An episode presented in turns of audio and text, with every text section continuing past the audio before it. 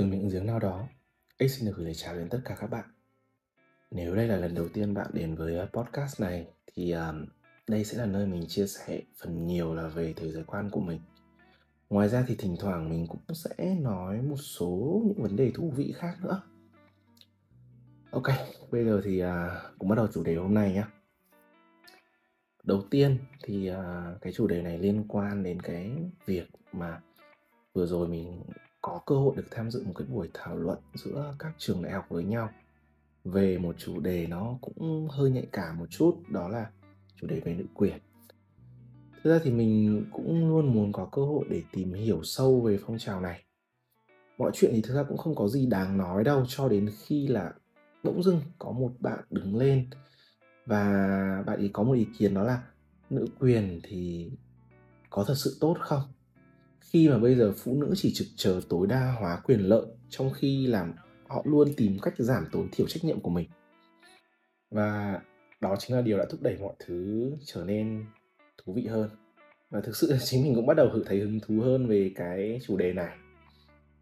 Nhưng mà hơi tiếc một tí là nó lại đi quá xa đến cái mức mà cả hai phe thay vì tranh luận bằng những luận điểm thì họ lại chuyển sang tấn công đối thủ với ngôn từ để mà nói rằng là ai đúng ai sai trong buổi hôm đó thì với mình nó vô cùng đơn giản. Ai mà bắt đầu tấn công bằng lời nói trước hoặc động tay động chân trước thì người đó là người sai. Nhưng mà nếu để hỏi mình rằng là ý kiến nào đúng và ý kiến nào sai, thì thú thực là không chỉ mình mà cả nhóm mình sau khi cùng ngồi lại tìm hiểu với cái quy mô cũng như là mức độ kiến thức lớn hơn thì cũng chưa thể đưa ra được một câu trả lời nào cụ thể cả. Vì sao hả? Vì cả hai ý kiến đó đều có những lập luận vô cùng chặt chẽ và hợp lý. Nhưng mà tất nhiên mình cũng sẽ không đưa ra một câu trả lời kiểu hoa hậu mà không đi đến đâu hay là không giải quyết được cái vấn đề chính nào cả. Chắc chắn là các bạn cũng không muốn phải nghe một câu trả lời nước đôi như vậy. Vậy nên, trong số hôm nay mình sẽ làm rõ chi tiết tất cả mọi thứ, tất cả mọi ý kiến. Đúng không ạ? Ok, được rồi. Trước mắt thì ta hãy nói về lịch sử của nữ quyền trước đi đã nhé.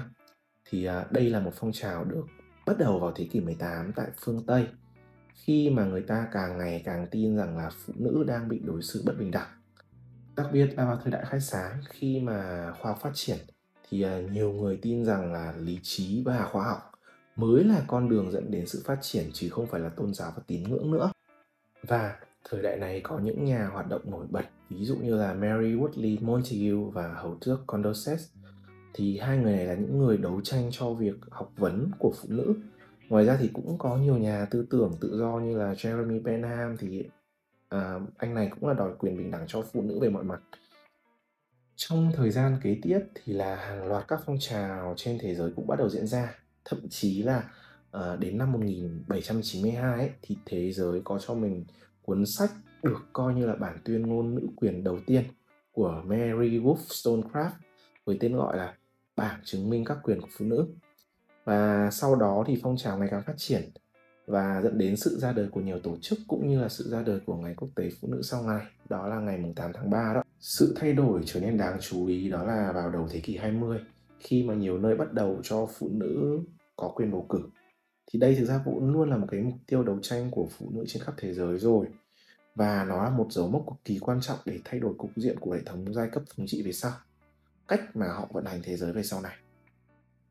Có lẽ là sự thay đổi về mặt tâm lý diễn biến mạnh nhất chắc là vào giai đoạn thế chiến thứ nhất, khi mà hầu hết nam giới bắt đầu đi ra tuyến tuyến và dẫn đến việc là phụ nữ phải tham gia vào các ngành nghề vốn chỉ dành cho nam giới do thiếu hụt về nguồn nhân lực bằng cách này thì phụ nữ đã chứng tỏ rằng là phụ nữ cũng có thể làm được những cái việc của nam giới.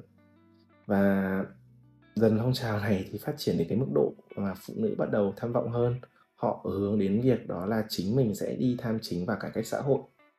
Và đây, như các bạn có thể thấy đấy, đến thời điểm hiện tại thì nữ quyền gần như là một điều hiển nhiên trên toàn thế giới rồi.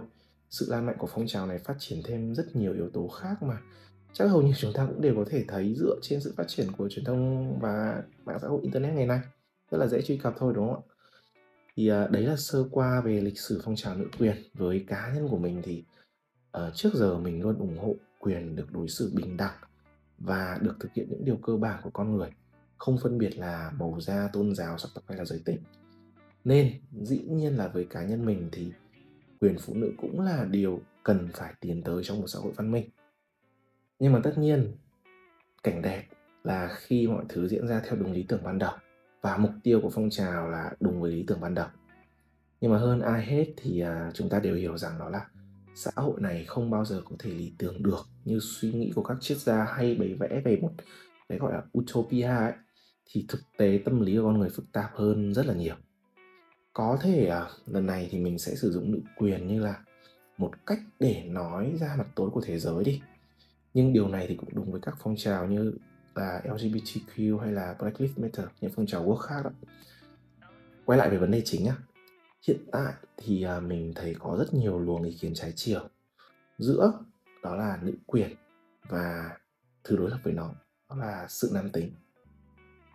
Đầu tiên thì à, mình cần phải khẳng định một điều như sau, có thể các bạn sẽ hơi khó chịu một chút, nhưng mà sự thật thì this is a man's world đây là một thế giới của đàn ông. Hầu hết những điều mà mọi người thấy đụng vào sử dụng hay là gì đi chăng nữa thì hầu như là đều từ bàn tay và trí óc của người đàn ông là chính. Kể cả sự vận hành của thế giới cũng được điều hành bởi các uh, gia tộc thuộc giới tinh hoa các bộ óc chính là những người đàn ông. Chúng ta thì nhìn danh sách những cái gia tộc này đi hoặc là những câu lạc bộ tỷ phú thì có thể dễ dàng thấy là câu chuyện quyền lực đang nằm tập trung vào tay ai thì à, mình nghĩ chắc là cũng không cần phải tranh luận về vấn đề nó khá là rõ ràng như vậy. Ok thì à, đấy là điều thứ nhất. Và điều thứ hai thì mình muốn nói là gì? Đó là dù rằng con gái có thể làm những việc của đàn ông và thậm chí là ngược lại đi đàn ông cũng có thể làm những việc của phụ nữ. Nhưng mà thực tế thì số lượng nó chỉ nằm ở mức một vài cá thể thôi vô cùng ít. Thì à, tại sao lại có sự phân, phân hóa năng lực như vậy? Chúng ta có thể tìm câu trả lời từ rất lâu về trước, khi mà con người lần đầu tiên xuất hiện. Tự nhiên thì đã hình thành bản năng của đàn ông và phụ nữ là khác nhau rồi. Từ cái thời ăn lông ở lỗ cơ, thì mục tiêu của người đàn ông vốn dĩ từ xưa đó là săn bắt, chiến đấu bảo vệ lãnh thổ, bảo vệ gia đình khỏi những yếu tố nguy hiểm bên ngoài. Và từ đó chúng ta có mục đích chính của người phụ nữ là hái lượm, trồng trọt, chăm sóc gia đình, xây dựng tổ ấm điều này thì dẫn đến cái sự hình thành suy nghĩ khác nhau giữa nam và nữ cũng như là sự khác biệt về thể chất. Ở đây thì à, nam giới sẽ thiên về khả năng tập trung suy nghĩ logic ra giải pháp và bên cạnh đó thì họ cũng dễ nổi cáu nóng tính thích thể hiện. Do cái này là việc thời xưa đa số họ sẽ là ở bên ngoài những nơi vô cùng nguy hiểm đến tính mạng. Trong khi đó thì phụ nữ sẽ thường bao quát sống tình cảm nhẹ nhàng thích sự ổn định hơn do cái bản năng từ xưa là họ đã thiên về chăm sóc gia đình rồi. Đàn ông thì mục tiêu nguyên thủy của họ đó là gì? Đó là chiến đấu bảo vệ lãnh thổ, đúng không? Nên là thậm chí đây là giống loài thường có khả năng mất mạng đầu tiên. Thành ra trong cái mã gen của họ, cái mục đích của họ đã luôn là duy trì cái nguồn gen của mình rồi. Phụ nữ thì khác, họ thiên về chăm lo gia đình, vun vén tổ ấm nên là trong thâm tâm họ sẽ cần một người đàn ông có nguồn gen chất lượng mạnh mẽ để có thể dựa vào thì đấy đấy là nếu xét theo bản năng thì là như vậy. Có thể thấy là đàn ông sẽ có xu hướng quan hệ và sinh con càng nhiều càng tốt, còn phụ nữ sẽ có xu hướng là tìm đến người có giá trị càng cao càng tốt để có thể chăm lo cho mình. Đây là bản năng từ thời xa xưa đến nay và chắc chắn trong mã gen của chúng ta, trong tiềm thức của chúng ta nó cũng đang được hoạt động là như thế. Vậy thì ờ, việc này liên quan gì đến nữ quyền? Thực ra rất liên quan là đằng khác cơ ở chế độ phụ hệ. Khi mà giai cấp thống trị cần đảm bảo rằng là những người đàn ông, những chiến binh của họ có thể yên tâm ra chiến trường, hy sinh thân mình cho cái lý tưởng của những nhà cầm quyền, thì họ cũng cần phải đảm bảo rằng là những chiến binh sẽ không phải lo lắng về việc là ở nhà người phụ nữ sẽ đi theo bản năng và đi tìm một người đàn ông khác, đúng không? Vậy nên là họ mới tạo ra những cái phong tục, các cái luật lệ để kìm kẹp phụ nữ và kìm kẹp cái bản năng của người phụ nữ bên cạnh đó thì cũng kích thích cái bản năng chiến đấu nguyên thủy của người đàn ông lên. Nhưng mà bây giờ xã hội thì khác rồi, không còn nhiều chiến tranh như trước nữa. Và với từng đó các cái cuộc cách mạng khoa học thì tri thức loài người đã phát triển đến cái mức mà khó có thể quản lý theo cái cách thông thường. Cái việc cùm phụ nữ lại nó cũng không còn cần thiết nữa rồi. Phong trào đấu tranh cho nữ quyền thì nó giống như là một cái điều tất yếu để gột rửa nốt những cái gì còn sót lại của chế độ cũ thôi thay vào đó sẽ là một cách cai trị mới hiệu quả hơn. Có thể nói thì là sau một quá trình đấu tranh với rất nhiều sự hậu thuẫn thì hiện tại phong trào nữ quyền đang là một điều hiển nhiên của văn hóa thế kỷ 21 trừ một số nơi trình độ dân trí thấp ra thì mình không nói. Thì à, hiện tại thực ra bây giờ hầu hết phụ nữ đều là đã có những quyền lợi tương tự như những người đàn ông bình thường rồi. Tất nhiên thì à, ta cũng không thể nói đó là không tồn tại sự thiên vị ở đây được. Tự nhiên thì là vẫn phân cấp khá rõ ràng thế mạnh của đàn ông và phụ nữ. Nên là nếu như mà chọn một công việc mà đa số là sinh ra cho đàn ông ấy, thì dĩ nhiên phụ nữ sẽ không thể tránh được sự thiệt thòi.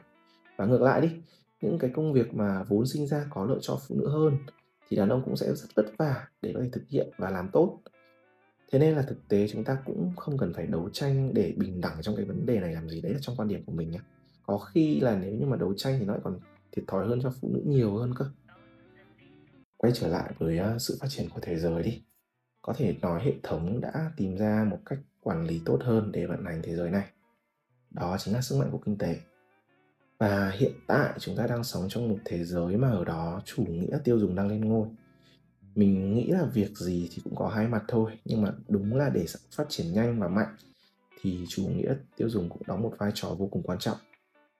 Nhưng mà này chúng ta xét lại nhé thế giới văn minh thì à, dẫu sao nó cũng là một chấm vô cùng nhỏ so với thời gian con người sống dựa vào bản năng. Và dĩ nhiên là hiện tại bây giờ mặc dù là có vô số thứ luật lệ cũng như là những cái lý trí mới giúp chúng ta gọi là sống văn minh hơn thì trong máu của chúng ta vẫn luôn có những cái bản năng nguyên thủy như mình đề cập lúc trước. Về yếu tố này sẽ thấy đi đó là bản năng của người đàn ông nếu nhét vào thế giới hiện tại thì họ sẽ có xu hướng tập trung là kiếm nhiều tiền thể hiện mình. Đó, kiếm càng nhiều tiền để chăm sóc cho người phụ nữ của mình càng tốt và ai thì cũng mong muốn là đứng lên làm đàn ông số một thế giới. Đấy là nói thật. Còn phụ nữ thì sẽ có cái xu hướng đó là nâng cao chất lượng cuộc sống. Nếu như để một người đàn ông sống một mình thì có thể là họ sẽ sống theo cái hình thái gọi là thế nào cũng được vì nhu cầu của họ nói thật là cũng không cao đâu thay vào đó thì họ sẽ dễ dàng bị cuốn vào những cái trò vui với những đám đàn ông khác hơn. Nhưng mà khi có cho mình một người phụ nữ ấy, thì nó lại khác ấy. phụ nữ sẽ hướng đến cái cuộc sống chất lượng cao hơn. Dù người phụ nữ đó là độc thân hay lập gia đình thì bản năng của họ từ xưa đến nay nó là như vậy rồi. Và hay một cái là như thế này đó là người đàn ông thì lại dạ, khá là dễ bị ảnh hưởng tâm lý bởi phụ nữ cơ có nhiều yếu tố nhưng mà có thể giải thích đơn giản và vui vẻ một chút nhé. Đó là phụ nữ thì hay nói nhiều, hay cảm ràm còn đàn ông thì chỉ đơn giản là muốn cái mồm của người kia ngậm lại thôi. Thì đến một cái thời điểm đủ lâu khi mà người đàn ông không thể chịu nổi nữa, thì anh ta sẽ thỏa hiệp, chiều theo người phụ nữ để không phải chịu cái cảnh là bị nghe lại nhải hàng ngày nữa. Nếu mà theo xã hội cũ thì chắc là việc này không được đâu, nhưng mà vì đây là một xã hội mới, câu chuyện này sẽ đi theo một hướng hoàn toàn khác. Và các cậu thấy đấy, bản năng của người phụ nữ đó là chăm sóc, nâng cao chất lượng cuộc sống, đúng không ạ? Thì trong cái xã hội hiện tại, họ sẽ là những người chỉ tiêu. Họ cũng khá là dễ cảm xúc và dễ bị cuốn theo những món hàng và đây chính là những điều mà giới tư bản cần. Họ cần gì? Họ cần sức mua của người phụ nữ để chủ nghĩa tiêu dùng được phát triển họ cần cái bản năng luôn muốn cuộc sống tốt hơn của phụ nữ. Và như tôi nói thì à, cảm xúc của phụ nữ khá là yếu. Họ dễ dàng đầu hàng và mua sắm, dù sản phẩm mua sắm có là gì. Thường thì ở đây có thể nói là mỹ phẩm, quần áo, các món đồ deco cho nhà chẳng hạn. Thì à, tất nhiên bản năng của người phụ nữ bên cạnh đó cũng là hy sinh cho việc chăm sóc gia đình. Họ vẫn chăm sóc gia đình nhé nhưng đó chỉ là một phần của bản năng thôi. Còn đâu chúng ta vẫn phải thừa nhận rằng là họ cũng vẫn dễ dàng bị thao túng bởi những điều khác vì cái mã gen của họ đã cài đặt là như thế rồi. Vậy cách hợp lý nhất tại thời điểm hiện tại để kích thích mua sắm đó là gì? Đó là cho phụ nữ thêm nhiều quyền lợi hơn để họ có thể cầm tài chính của người đàn ông và dĩ nhiên thì họ sẽ là khách hàng hiệu quả hơn so với đàn ông rồi. Và như các cậu có thể thấy đấy, thì à, hầu như bây giờ các cái sản phẩm truyền thông này, quảng cáo này những món đồ, mọi thứ đều được làm ra để đánh thẳng vào tâm lý của người phụ nữ, khiến họ phải rút hầu bao ra. Nên dĩ nhiên, theo đó thì những phong trào nữ quyền về sau lại thành ra được sự ủng hộ của giới tư bản là vì vậy. Bảo vệ nữ quyền tức là bảo vệ túi tiền của giới tư bản, giới công quyền. Nhưng mà cái vấn đề thì nó là như thế này này. Nếu như mà chỉ bảo vệ thì sẽ không có cái gì đáng nói cả. Nhưng mà theo tâm lý con người thì khi một phong trào được hình thành và thương mại hóa chắc chắn sẽ có một phản phong trào khác được hình thành dựa trên cái phong trào ban đầu.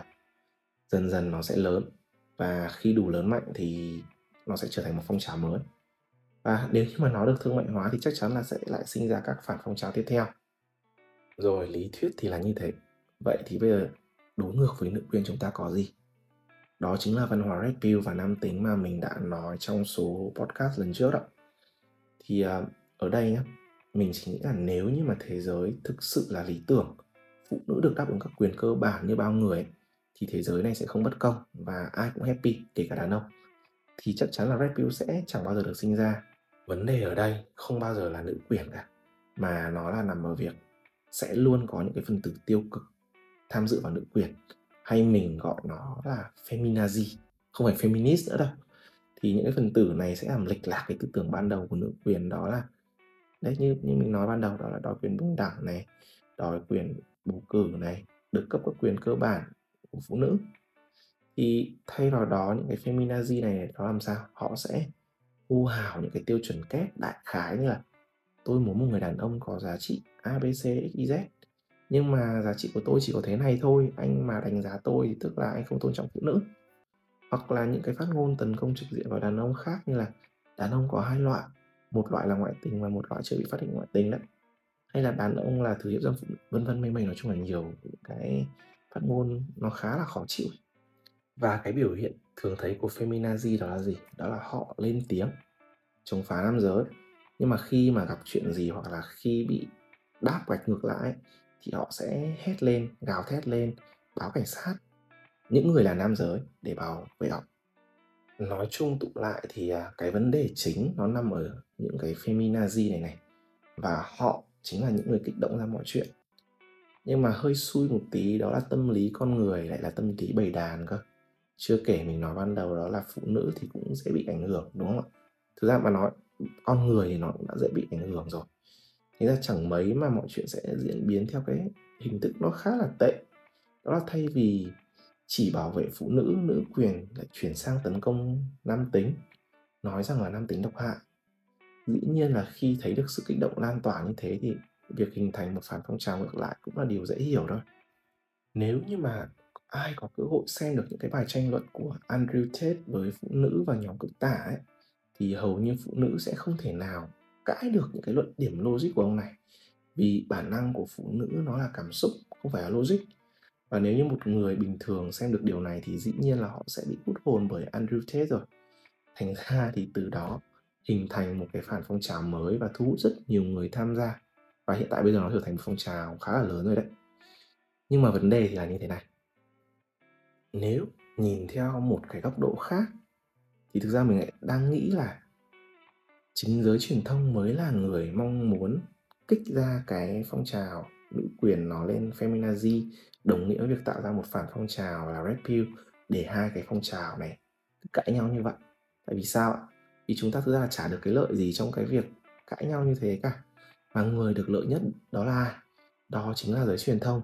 Khi mà họ đưa ra được những cái vấn đề tranh cãi không hồi kết, và khi red pill hay là sự nam tính phát triển đi, thì nhiều người sẽ tham gia phong trào này hơn và bắt đầu sẽ có những cái yếu tố thương mại chẳng hạn như ở đây là thuốc kích dục khóa học vân vân may may nói chung là đụng đến yếu tố thương mại tức là đụng đến rất nhiều tiền.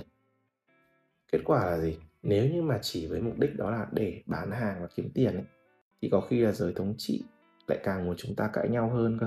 Họ cũng chả có nhu cầu đứng về phe nào hay bảo vệ phe nào cả. Thay vì chỉ ủng hộ nữ quyền và nắm được một nửa thế giới chẳng hạn thì có khi họ sẽ là người âm thầm đứng đằng sau và giật dây cả hai tức là sao tức là họ điều hành được cả thế giới rồi có khi chính những người theo Red Pill chửi cuộc sống này là ma trận, là bị thao túng thì lại có khi lại chính là những cái tay sai đắc lực nhất của ma trận cũng nên. Mục đích đó là gì? Đó là gom những cái người có ý định chống đối lại ma trận tập hợp lại một chỗ và sẽ nghe lệnh từ một người trông có vẻ là sẽ giúp họ chống đối lại thế giới này. Nhưng mà rút cục thì à, tất cả cũng sẽ chỉ là trở thành một phần khác của ma trận mà thôi. Cái này thực ra là mình khá là nhớ tới cái phần kết của phim The Matrix, cái phim ma trận đó. Khi mà nhân vật chính của chúng ta đó là Neo đến gặp được kiến trúc sư thiết kế ma trận và được biết rằng nó là sự thật là đã có rất nhiều cuộc đấu tranh trước giờ để có thể gọi là đổ ma trận rồi nhưng mà tất cả mọi thứ nó cũng chỉ là theo cái tính toán của ma trận thôi để cho mọi thứ gọi là cứ tuần hoàn được lặp đi đổ vỡ rồi lại xây dựng lại đó. Có khi thì thực tế thì nó cũng xảy ra tương tự như thế cũng nên. Rồi tóm gọn lại thì à, tại sao mình lại kéo các bạn đi xa như vậy? Thực tế thì ngay từ đầu mình cũng đã khẳng định là rất khó để có thể đưa ra một câu trả lời chính xác cho ý kiến này. Vì với mình thì nó là một cuộc tranh luận không hồi kết giữa các phe phái. Và thực tế là chúng ta cũng chẳng cần phải biết là nó đúng hay sai, làm gì cả, vì làm gì có câu trả lời chính xác cho cái vấn đề mang yếu tố là đạo đức thay đổi theo thời gian đâu, đúng không? Vốn dĩ những cái vấn đề gây tranh cãi như thế này trên thế giới rất là nhiều và các công ty truyền thông biết việc này. Họ cần việc này để tăng tương tác cho những cái dự án của họ. Chúng ta đều không muốn trở thành những con cừu bị dắt mũi thì thực tế những cái như thế này này, thì chúng ta cũng không nên phải quá gắt gao hay quan tâm làm gì cả. Mục đích trước giờ của mình khi làm podcast ấy, thì đó là đều mong rằng là những người nghe của mình có thể hoàn thiện bản thân thật là tốt. Dù bạn có thuộc phe phái nào đi chăng nữa, thì quan trọng vẫn là bạn phải có giá trị trong cuộc sống này. Nếu bạn muốn tiếng nói của mình được lắng nghe, thì bạn cần có sự ảnh hưởng tốt. Và dĩ nhiên, cách làm tốt nhất đó là hãy nâng cao cái giá trị của mình, nâng cao tầm quan trọng của mình. Hãy kiếm tiền đi, nâng cao kiến thức vào, nghe nhiều postcard lên, đọc nhiều sách tiếp cận càng nhiều tri thức càng tốt. Nhưng mà hãy nhớ đó là đừng để những cái tri thức được viết trên giấy hay những cái tri thức trên truyền thông nó lôi kéo hay là thao túng bạn. Hãy luôn giữ cho mình một cái bản ngã riêng và một cái tư duy riêng. Miễn sao là bạn không vi phạm pháp luật hoặc là bị tóm vì vi phạm pháp luật là được. Vậy thôi, thì mình nghĩ là postcard này thì mình cũng mong mọi người có thể nhìn vấn đề trong cuộc sống theo nhiều hướng khác nhau và không bị ảnh hưởng bởi mặt nào cả. Thì uh, hy vọng là các bạn kiếm được giá trị gì đó từ buổi tâm sự ngày hôm nay. Thế nhé hẹn gặp lại các bạn vào một ngày tiếp theo.